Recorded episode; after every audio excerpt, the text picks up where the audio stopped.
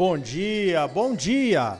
Aqui quem fala é o Ricardo Arioli e estamos começando o Momento Agrícola desta semana aqui pela Rede de Rádios do Agro com as principais notícias, informações e entrevistas ligadas à produção agrícola e pecuária. O oferecimento é da Associação dos Produtores de Sementes de Mato Grosso. Você já sabe, a semente de qualidade garante a boa produtividade das culturas. A Prosmate trabalha junto com seus associados para garantir a qualidade das sementes que os produtores exigem e merecem. Vamos às principais notícias da semana? Então veja esta. Começou nesta semana uma campanha no Rio Grande do Sul para que os gaúchos consumam mais carne produzida no estado. Uma pesquisa do Núcleo de Estudos em Sistemas de Produção de Bovinos de Corte e Cadeia Produtiva, o NESPRO, mostrou que 53% da carne consumida pelos gaúchos vem de outros estados. O problema maior, segundo o estudo, é o preço. A carne produzida em outros estados teria um custo de produção mais barato e chega ao estado por preços até 35% mais baixos, como no caso da picanha que vem de Rondônia. Os frigoríficos participantes vão colocar um selo de procedência nas embalagens das carnes e haverá uma campanha publicitária orientando os consumidores a conferir o selo antes de comprar. Segundo o pessoal do Nespro, é possível encontrar bons cortes de carne gaúcha a preços competitivos. A carne gaúcha é de qualidade e produzida a partir de raças europeias, normalmente mais produtivas em termos de ganho de peso e precocidade dos animais do que as raças zebuínas, principalmente o Nelore, criado no Centro-Oeste. Eu acho que essa conta do custo de produção não fecha. O Nelore é mesmo mais rústico. As carnes de Nelore vêm melhorando bastante a qualidade, mas o custo do frete é um gargalo para competir em mercados mais distantes. E as braquiárias não se comparam às pastagens gaúchas, de clima temperado em termos de qualidade, né?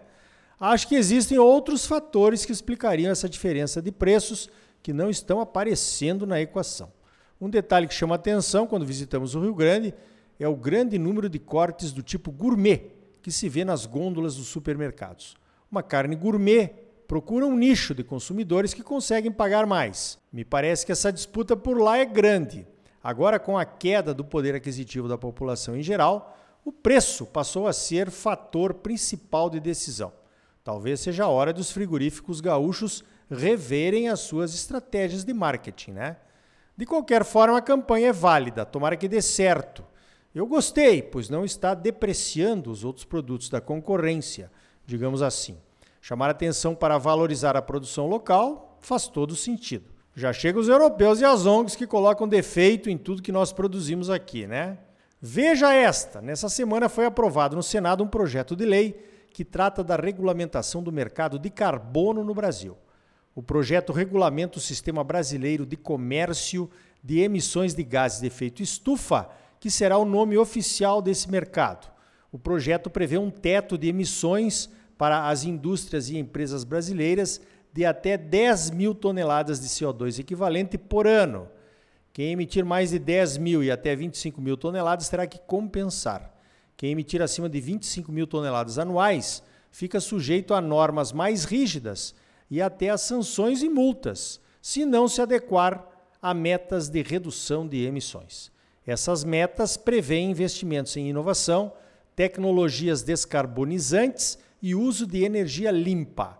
O princípio da lei é aquele do poluidor pagador. Quem emite mais tem que pagar. Quem diminui ou compensa emissões vai receber. O agro ficou de fora. A lei atingirá basicamente indústrias e empresas comerciais. A Frente Parlamentar da Agropecuária trabalhou pela retirada do agro alegando que as medições de emissões das atividades agrícolas e pecuárias é muito mais complexa do que na indústria e poderia trazer distorções, aumentando custos e preços aos consumidores. Mas não te preocupa que a nossa batata está assando, né? Embora o agro esteja mostrando que pode ser sequestrador do carbono emitido por outros setores, como quando usa tecnologias que aumentam o teor da matéria orgânica do solo, por exemplo, tem gente que não gosta de perder nenhuma oportunidade de punir produtores aqui do Brasil. Falando em mercado de carbono, veja esta: foi descoberta uma fraude no estado do Pará com créditos de carbono. algumas empresas estavam usando áreas públicas para vender o carbono no mercado, sem o Estado saber, é claro, e nem as comunidades locais. Até um clube de futebol da Inglaterra comprou créditos falsos para neutralizar suas emissões. Três empresas que atuam no Pará estão sendo processadas pela Defensoria Pública. Essa fraude faz parte do escândalo que atingiu a maior certificadora de créditos de carbono do mundo, a Verra, que foi denunciada no começo deste ano. As denúncias dizem que a Verra certificou créditos de carbono sem o devido lastro de carbono nos créditos. Esse tipo de fraude dá medo. O mercado do carbono nem bem começou e já tem gente fraudando. Esse mercado precisa mesmo ser regulamentado e ser transparente. Veja esta: enquanto há vários países do mundo acertando políticas para reduzir as suas emissões de gases de efeito estufa, e outros países, vários países, vêm recebendo pressões violentas para entrar nesse jogo também, parece que a indústria do petróleo não está tomando conhecimento da crise do clima, ou só faz de conta que está. O Ministério das Minas e Energia do Brasil calcula que o petróleo encontrado nas águas profundas do litoral norte do Brasil pode chegar a 30 bilhões de barris e poderá gerar um trilhão de reais em arrecadação. Desses 30 bilhões de barris, há uma estimativa de produção entre 10 e 13 bilhões de barris recuperáveis, como se chama no jargão da indústria. Para você ter uma ideia, o pré-sal, celebrado em prosa e verso, tem uma estimativa de exploração de 11 bilhões e meio de barris. O petróleo do litoral norte será um novo pré-sal.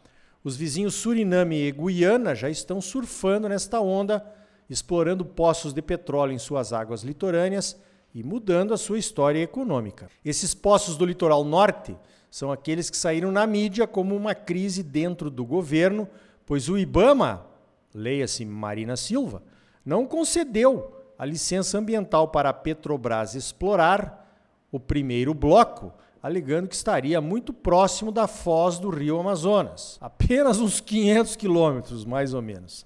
E aí? Reduzir emissões ou entrar de cabeça nelas, explorando essa nova riqueza, hein? A Petrobras diz que essa exploração é necessária para financiar a própria transição energética. Olha, depois do que nós vimos acontecer com a Petrobras, eu acho que essa resposta é conhecida por todos, né? Mais leite na teta, quem não vai querer mamar, hein? Oba! Meu amigo Doca, um observador privilegiado dos usos e costumes do nosso tempo, já me disse: enquanto houver uma árvore para cortar ou um litro de gasolina para queimar, o desmatamento e as emissões não vão parar. Será que ele tem razão? O que é que você acha, hein?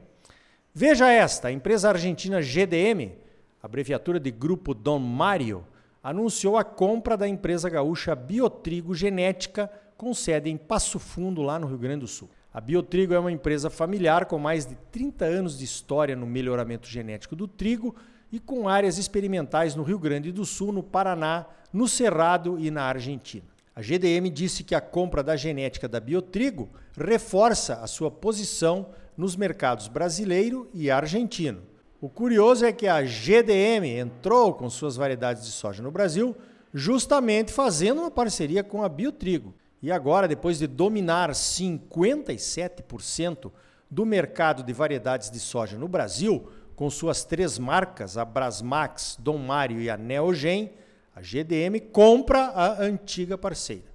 Há fortes indícios de que o mercado do trigo vai crescer aqui no Brasil. O trigo é o único produto de grande produção mundial em que ainda não somos autossuficientes. Importamos bastante e o nosso maior fornecedor é a Argentina. Essa aquisição da Biotrigo pela GDM é um sinal de que isso pode mudar. Falando em trigo, a colheita do trigo começou no Rio Grande do Sul. Ainda tem muita lavoura, 58% em fase de enchimento de grãos e em desenvolvimento mas 3% da área de trigo plantada no estado já foi colhida. Os dados são da Emater e da Ascar. O pessoal está aproveitando os dias de sol depois da chuvarada que caiu por lá. As lavouras já colhidas estão mostrando produtividades abaixo do esperado. A principal causa desta queda na produtividade foram as chuvas de setembro, que favoreceram o ataque de doenças. Ano passado, o trigo salvou a pátria gaúcha, que tinha perdido soja por seca. Parece que esse ano, continuando assim, não será a mesma coisa, né? Veja essa. Nos Estados Unidos, a pressão está aumentando sobre as fazendas de gado. Grupos de ativistas estão entrando na justiça contra a Agência de Proteção Ambiental para que reveja as exigências ambientais sobre as fazendas com mais de mil cabeças em confinamento. O motivo seria a alta produção de nitratos nas fezes, que estaria contaminando o lençol freático e, por consequência, a água disponível para as populações. Essas pressões sobre a produção de carnes acontecem em todo o mundo.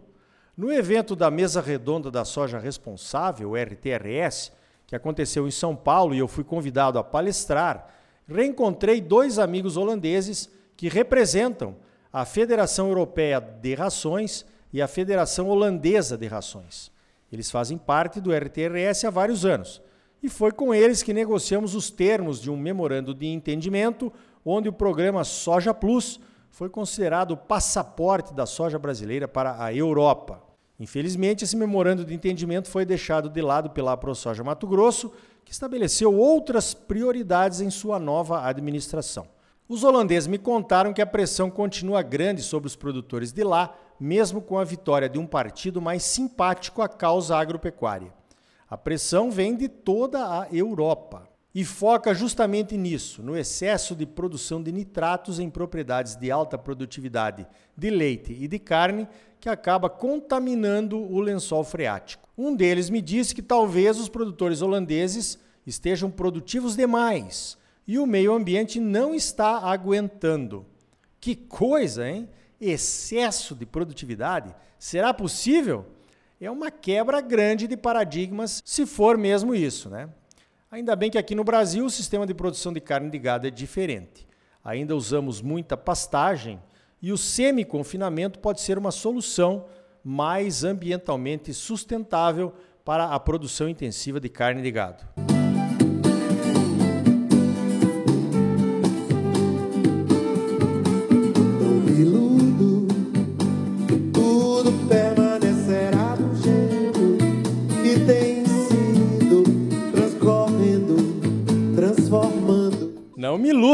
Tudo continuará do jeito que tem sido. No próximo bloco, o Chico Graziano fala da nova Lei Europeia de Desmatamento Zero e o papel da certificação no mercado da soja. E ainda hoje, vamos conhecer melhor a China, o principal parceiro do agro brasileiro. E aí?